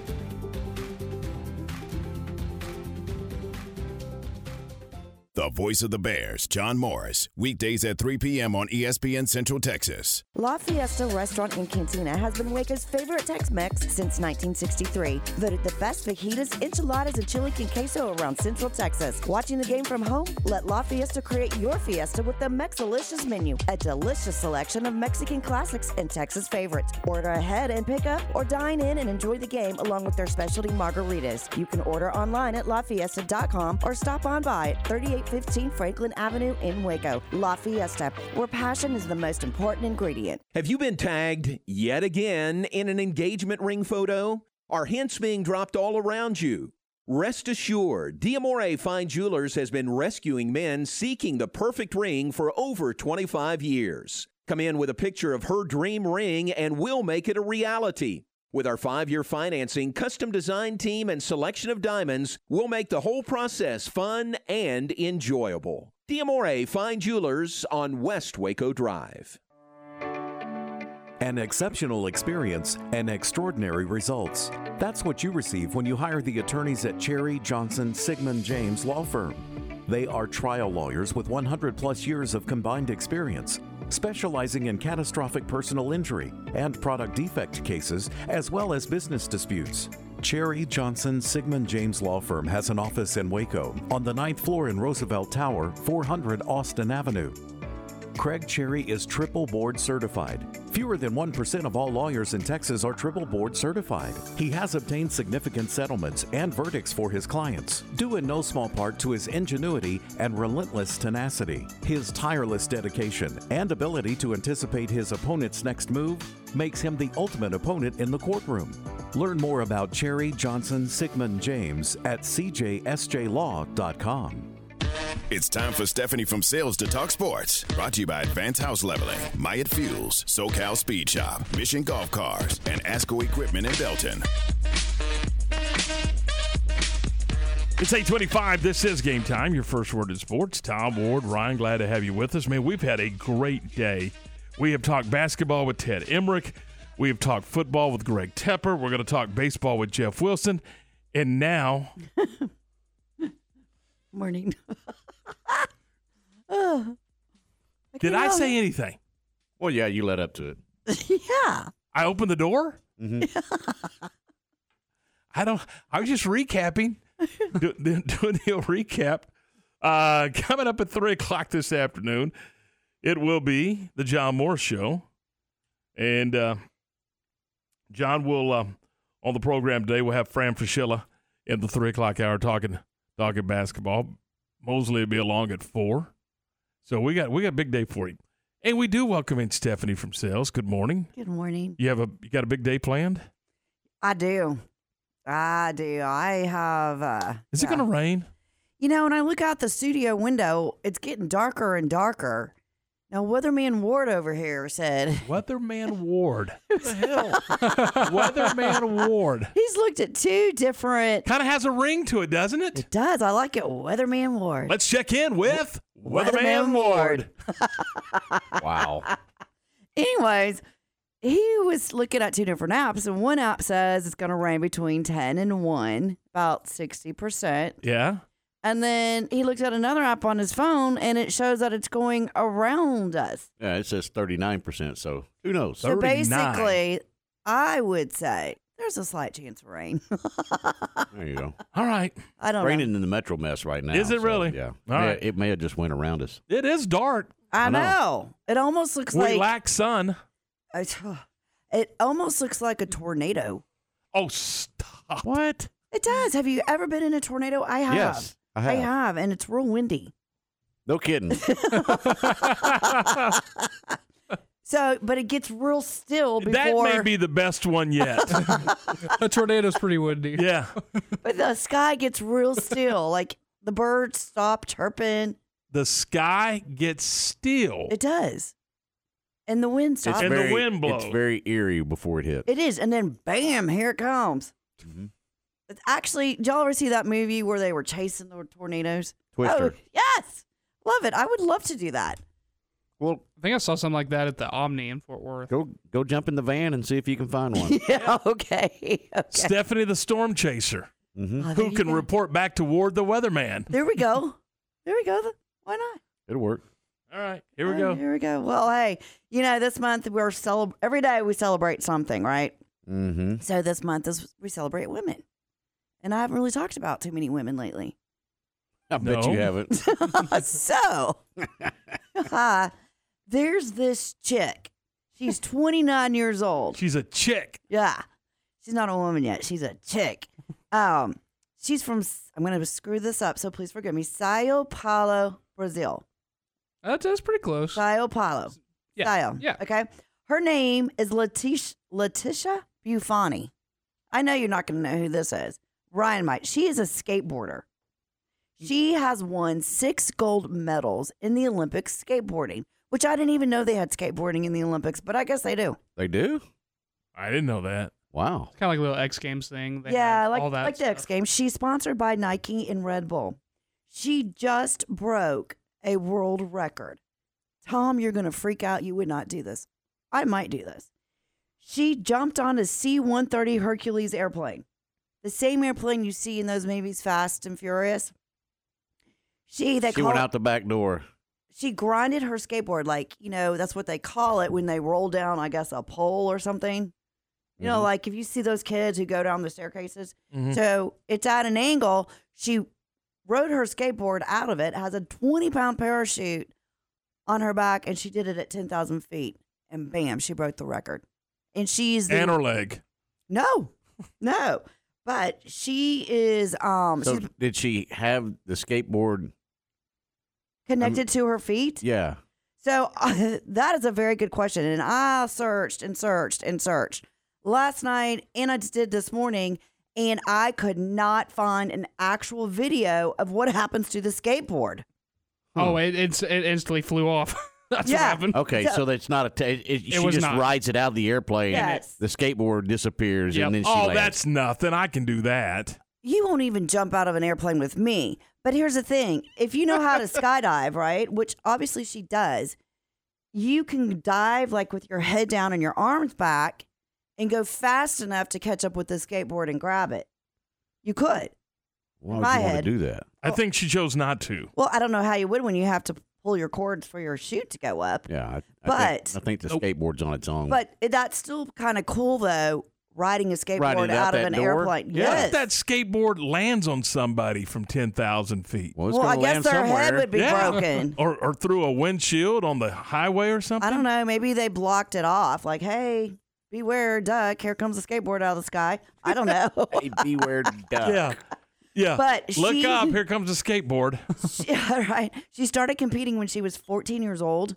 She's pretty amazing, you guys. And um, her goal is to break a few more world records. She's great on the skateboard. She's really hard to beat. She now is living in Southern California. I think that's because that's where a lot of the skateboarders hang out. I don't know. Um, look at me like that, Tom. But it's pretty cool. Now, when I was growing up, we didn't have X Games. And if you had a skateboard, you know, what you didn't know we didn't know how to do all these tricks. I mean, I couldn't even stand on a skateboard without falling. and you walk to school uphill Yeah, both and downhill. ways without any shoes. Exactly. Uh, In the yeah, rain, in the yeah. snow. But it's a pretty cool sport and it is really taking off and getting more popular with women, believe it or not, not just men. So I thought that was pretty cool because I enjoy skydiving. So as I'm also researching about women, Mhm. there's a grandma out there. This is a true story. 103 years old Mm-hmm. from England. Mm-hmm. Two weeks ago, sh- I don't even look at me wrong because I can't remember her name. I'm sorry. I just remembered this now. Parachuted, skydived at 103 and didn't die. At 103? 103 years old. Of course, it was tandem, but she did it. But didn't the, the late President Bush used to do that on his birthday, didn't he? Yeah, he did. He wasn't 103 years no, old. No, he wasn't 103, He was but he 80 wasn't, he wasn't exactly 16. True. True. Well, My grandfather, you know, he was in the he was a pilot in the Air Force, so when he was in his 80s, he uh did the parasailing thing like at Oh, 82. I'm, I'm telling you, that's the coolest thing. You And have water it. below you. You don't have a hard ground. You have if you fall in that water, it's still hard. It's still going to hurt you. And then you got the fishes down there waiting on you to eat you, Tom. no. Fishes. The fishes. But, anyways, that is a cool story. I'm going to keep my eye on her because that's pretty cool, actually. I want to see what what Are, she are you going to do it at 93? jump out of an airplane Mhm. if I'm still living? Yeah. I don't think do I'll live that? that long. I I won't live that long. Are you going to jump out of one this week? No, not this week. Maybe next week. The wind's got to be bright. See, I would jump out on this because it's pretty cool when you're going through the gray skies, but the wind's got to be good. But it's really pretty when you jump out and it's blue skies and you're jumping out and you can see I 35. It's It's even it's even more pretty when you stay in the airplane and look out the window and then land. Let me tell you though, when you get in those airplanes, you ain't coming down in that airplane. Yes, I am. no, you ain't. Those planes are small, and the only person that has a seat is the pilot. And you're right there at that door. When that door goes, so do you. It'd be like fun. trying to put a cat in the bathtub. A 103 year old lady was, her name is Catherine Kitty Hodges. Kitty Hodges. There, you go. Nickname Hawk. Very nice. Gosh. Anyways, that is your sports for today. All right, it's 834. This is Game Time on ESPN Central Texas. Matt Mosley, weekdays at 4 p.m. on ESPN Central Texas. Had a uh, nice hotel, found a great rate downtown Louisville. Aaron, did I? Is it my fault? Do you think for booking the room prior to the game? I booked it at about 5:30 yesterday. I, I, uh, hopefully I didn't cause anything. Bears you go jinxed out there. Hey, you think I did it? my fault. The Matt Mosley Show, weekdays 4 to 6 p.m. on ESPN Central Texas. Maya Fuel should be your first and local choice for high quality fuel and lubricant. They are Central Texas owned and operated, independent distribution and bulk delivery company. You call, they haul. They deliver on road diesel, off road farm diesel, gasoline, and non ethanol gasoline. Known for their great pricing and quickest delivery, they also offer non fee contract fuel. Call Nick, the owner, for all your gasoline delivery needs at 675 8107 or find them at MyaFuels.net. That's MyaFuels.net. Race season is on, and it's time for the chaos. The third annual Lone Star Forklift Funny Car Classic, presented by SoCal Speed Shop of Waco, is going to pound the ground at the Texas Motorplex March 23rd through March 25th. Cars from coast to coast are registered. Three days of run what you brung whopper action. Plus wild winged outfield alters, gear slamming, dirty South gassers, fire breathing jet dragsters, and much, much more. Kids 12 and under are free, and every ticket is a pit pass. Discounted pre-sale tickets available now at TexasMotorplex.com or get them at the gate. Can you smell the nitro? Nitro. nitro. You know what to do. Be there. Be there. The Chaos is brought to you by Spell Paving, Wolf Pumps, Fats Tires, Excel Drywall, and Performance Motor Coaches. ESPN Central Texas is your flagship station for Baylor Athletics. Ready to break ground on your next commercial construction project? Founded in 1969, Barnett Contracting is your single source for preparing for your next build. Their services include excavation, utilities, civil engineering, concrete work, paving, and storm drainage. Do business with Central Texas's premier site work contractor, Barnett Contracting, where they strive for successful projects and satisfied clients. Learn more at barnettcontracting.com. There are lots of reasons to own a golf car. Get around the neighborhood, cruising the lake or campground. Perfect for light duty on the farm or work site. And you can't run a festival without a golf cart. Oh, yeah, and golf cars are pretty great for playing golf, too. There's lots of reasons to own a golf cart, but only one best place to buy one. Mission Golf Cars in Waco off Highway 6 at Bagby has the largest selection of E-Z-GO golf cars for sale, rent, lease, or repairs in Central Texas. Check us out online at missiongolfcars.com. And remember, at Mission Golf Cars, quality always comes standard. ESPN Radio Sports Center. I'm Lark Smith with your ESPN Central Texas Sports Update. A tournament record 19 assists by Markquis Nowell helped Kansas State to a 98 93 overtime win over Michigan State to advance to the Elite Eight. Texas is the only other Big 12 team still in the NCAA postseason tournament, and they're on the court tonight at 8:45 against Xavier. The MCC Highlassies have advanced to the second round of the Junior College Women's National Basketball Tournament with a 50 47 overtime win over Murray State. They're in action again this afternoon at 5 o'clock against Trinity Valley. Baylor softball starts a three-game weekend series in Stillwater today against Oklahoma State. First pitch tonight is at 6 o'clock, and you can hear the game on Cool 1013 FM. Baylor baseball also in Stillwater to take on Oklahoma State. They get underway at 6:30 this evening, and you can catch the play-by-play on ESPN Central Texas. Sports Center every 20 minutes, only on ESPN Central Texas. Listen to Game Time online at centexsportsfan.com.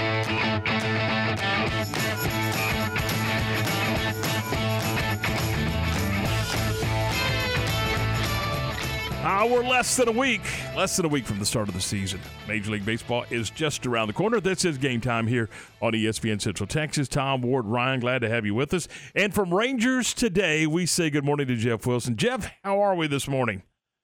Oh, we're doing good. A uh, little little early start here in Arizona after a night game, but that's all right. we got you up and going a little early. Hey, Jeff, have they decided? They being the Ranger management has has Bruce Bochy decided who's going to be his closer? Have they kind of defined the roles of the bullpen? Uh, not, not really. Um, I, you know, he, he, if you go back and look at his managerial history, his first team was San Diego, and he had Trevor Hoffman, so he never he never really had to worry about the the closer there. And then he had Sergio Romo for a few years, and with the Giants, who was his kind of set guy, but really with the Giants, he didn't have one. So he's kind of he's kind of had experience with with both uh, a, a no doubt ninth inning guy, and then having to find one or or using a committee. And I think they're leaning more toward committee.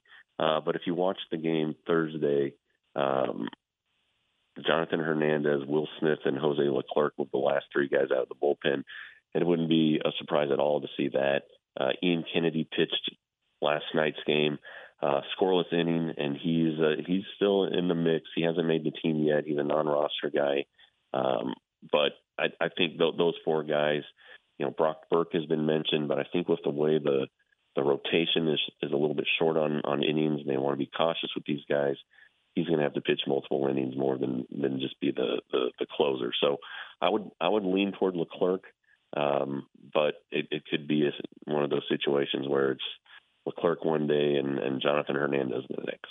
Who's the DH of this team? Well, it's probably going to be Mitch Garver. You know, I, I I would I would bet that Mitch Garver and Jonah Heim end up um, with the most DH at bats. I, I you know, there's been talk about Brad Miller, and he hit a home run last night. Um, it looks like his swing's starting to come around a little bit. He, he's a little bit limited defensively, so you know that's that's an opportunity against against a right-hander, and if one of the catchers needs a day off. But I, I would think Garver, you know, Heim's going to catch more games. Heim's the better the better receiver, the better thrower. Um, so I would I, I would lean toward Garver being the primary DH. Do you do you have an update on Leody Taveras and his situation? Yeah, you know, um, there's a there's a chance he's he's going to be on the opening day roster, but he may not be much of a much of a more than a reserve. Um, he he's swinging right-handed, which which is a, a big deal because the the oblique injury was on his left side and it hurt him to swing.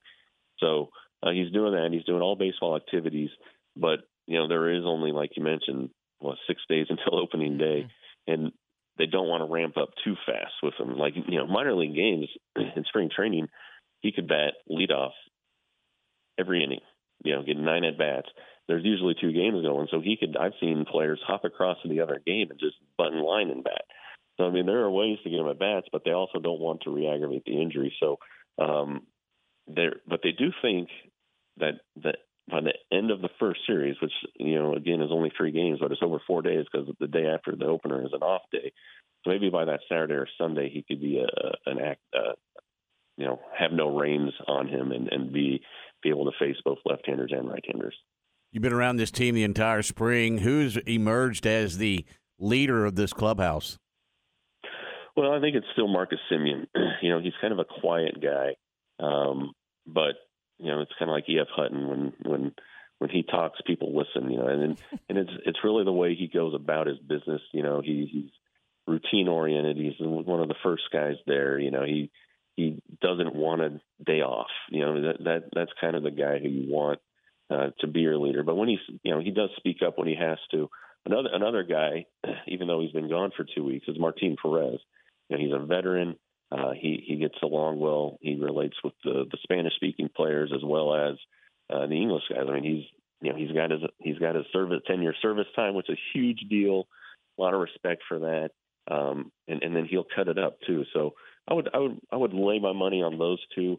But I think there are guys who have a chance to emerge in a couple of years. I think Josh Jung has a chance to be a pretty good leader. I think that uh, uh, eventually a guy like Nathan Eovaldi, um, who is is terrific. You know, if you guys have a chance to talk to him, he's great. You know, he'll he'll talk your ear off. I think he's got a chance to to be a leader, even though he's a, a pitcher. But he's been around and he's been through some some pretty good battles, and he has a World Series ring, which which speaks a speaks a lot for a team trying to win a World Series. You've covered Major League Baseball for a long time. How what is the upside of this roster to, to this rotation? Do, do they have a chance to be a special rotation? I mean, just kind of where where is this rotation in your opinion? Well, I mean, you know, that's what everybody's talking about. I mean, it's probably the you know you can go back and look through Rangers' histories. They've had some great, really good rotations. You know, when Nolan Ryan and and Bobby Witt and and Kenny Rogers. Uh, you know, I'm, I'm sure I'm leaving guys out, but those those were those are pretty good rotations. The 2011 team with C.J. Wilson, Colby Will, uh, Colby Lewis, Derek Holland, Alexi Ogando, Matt Harrison. They pitched the whole season and avoided the injured list. You know, that, that's pretty remarkable. But but they have arguably, when he's healthy, the best pitcher in the world in Jacob Degrom, and they've never had that. And and so it, it's it's you know, Eovaldi has has been through the, the battles. Martin Perez looks like he's for real. What last year, what he did last year is for real. Jon Gray, everybody's been waiting for Jon Gray. Uh, Andrew Heaney has found something. So, you know, and this is pretty interesting. Perez, Perez said that everywhere he went at the World Baseball Classic, people were telling him what a great team the Rangers are going to be. So, they they have a chance. They have to stay healthy. I mean, and and if you look at if you look at these names, they haven't stayed healthy throughout their careers. So, hmm. if they're healthy, they've got a chance to contend. They really do. Where's the biggest hole on this roster? You know, that, that's, interesting because you know you, you thought it was left field, but then you know Robbie Grossman's having a really nice spring. Looks like he's going to play every day. And you know, we thought he was signed just to be a platoon and to face face left-handed hitters, but uh, he's gotten his left-handed swing worked out. So it looks like he's going to be an everyday player. I would still I'd still like to see it. You know, see some success against against left-handers. We mentioned Leody Taveras. He's not an established regular yet, but the Rangers believe in him. So I think I think left field and center field might be the two spots. You know, DH these days isn't really um, a set position like it used to be. You know, there's no more Greg Luzinski's and Ron Kittles out there. it's it's guys who, you know, the, the the DH spot is used to give guys days off and to get an extra bat in the lineup that ordinarily would be in there. So uh, I wouldn't really say DH as a whole, but um, I, I would go with those two spots in the outfield. As we get ready to wrap up, camp uh, in Surprise. Do you see? I mean, can you physically see the the influence that Mike Maddux has had on this pitching staff? Yeah, I think I think he can. Um, he's just just watching the way that he interacts with them. Um, it's just different than it's been. You know, I mean, he's an experienced guy. Yeah, obviously he, he's been here before, but I mean, I think he's gone to the. I think he's been a pitching coach. I, I, I'm trying to think it up here. I think he's been a major league pitching coach for 14 seasons, and he's gone to the postseason 11 times. It's something like that. It might be 11 of 15, but it's it's remarkable. So he commands respect, um, and just the way he interacts with the the guys, it's visible. Uh, you know, I'm I'm not a I'm not a scout or a pitching coach, so I can't tell if if any guys have made drastic changes or not. Um, but there's they just seem more confident, and that's another thing that he's good about. He's good about building confidence. But the the one place where you can see it is with the young guys, and he got his he was able to get his hands on these guys in a pitching camp in January, and um, he basically has tried to he tried to revamp how Jack Leiter prepares for a game. Like his bullpen sessions were too intense, and you know he wasn't working on the right stuff. And so Mike Maddux has probably had a huge impact on on Jack on Jack Leiter uh, as as much as anybody in camp, and so that'll be interesting to follow. You know, Leiter's could start at Triple A, may have to may have to open at Double A um, because he, he struggled there last year. But it'll be interesting to see if Jack Leiter throws more strikes this season, and if he does, I think it's because Mike Maddux has had an effect on him. have the Rangers bolstered their minor leagues up enough to where they can start looking at being one of the contenders now? Yeah, you know the the Rangers didn't. That, that the one the one thing they didn't do this offseason was make any trades, and everybody thought that they were going to have to trade some prospects to get some forty man roster flexibility, and also we didn't expect them to you know spend two hundred and fifty million or whatever it was on on starting pitching. We thought they would try to get it through trade. Um, so they are they are loaded with with talent. It's talent that that other teams want, and you know it's some of it's at second base and shortstop where obviously you know Corey Seager and, and Marcus Semien are in place for several more seasons. Um, they they have an opportunity to make trades at the deadline if needed, and to make big trades. You know, not just go get a you know a, a left-handed reliever. They have the opportunity to go get a, a left fielder if they need a left fielder, or a uh, you know if if there's an injury to go get another starter, to go get a I don't know a, a third baseman. You know, what, what, whatever. They have enough talent to go get anybody they want. Jeff, tell us a little bit about uh, Rangers today. Yeah, Rangers today is uh, my own little website. We cover the team daily. Um, I'm in Arizona for the third time, and um, we'll be there opening day. It's five ninety nine a month, thirty five for six months, and sixty dollars for a year. It's it's cheap and it's steady and uh, it's pretty good stuff, if I may say so myself. And, and it is. I, I can attest to that. Hey, man, we appreciate your time as always. Thanks, and have a great day. All right, guys. You too. We'll see. You. Talk to you soon. Ryan rousted Jeff Wilson out of the sack in Arizona this morning. All right, it's 8.50, 10 away from 9. This is Game Time on ESPN Central Texas. Coach Mitch Thompson and the Bears all season long here on ESPN Central Texas. The Bears on the road in Big 12 Conference play this weekend, headed to Stillwater to take on Oklahoma State. Games Friday at 6, Saturday at 6, and Sunday at 1 for the Bears and the Cowboys this weekend. This is the home for Baylor Bear baseball. ESPN Central Texas. Ready to break ground on your next commercial construction project? Founded in 1969, Barnett Contracting is your single source for preparing for your next build. Their services include excavation, utilities, civil engineering, concrete work, paving, and storm drainage. Do business with Central Texas's premier site work contractor, Barnett Contracting, where they strive for successful projects and satisfied clients. Learn more at barnettcontracting.com.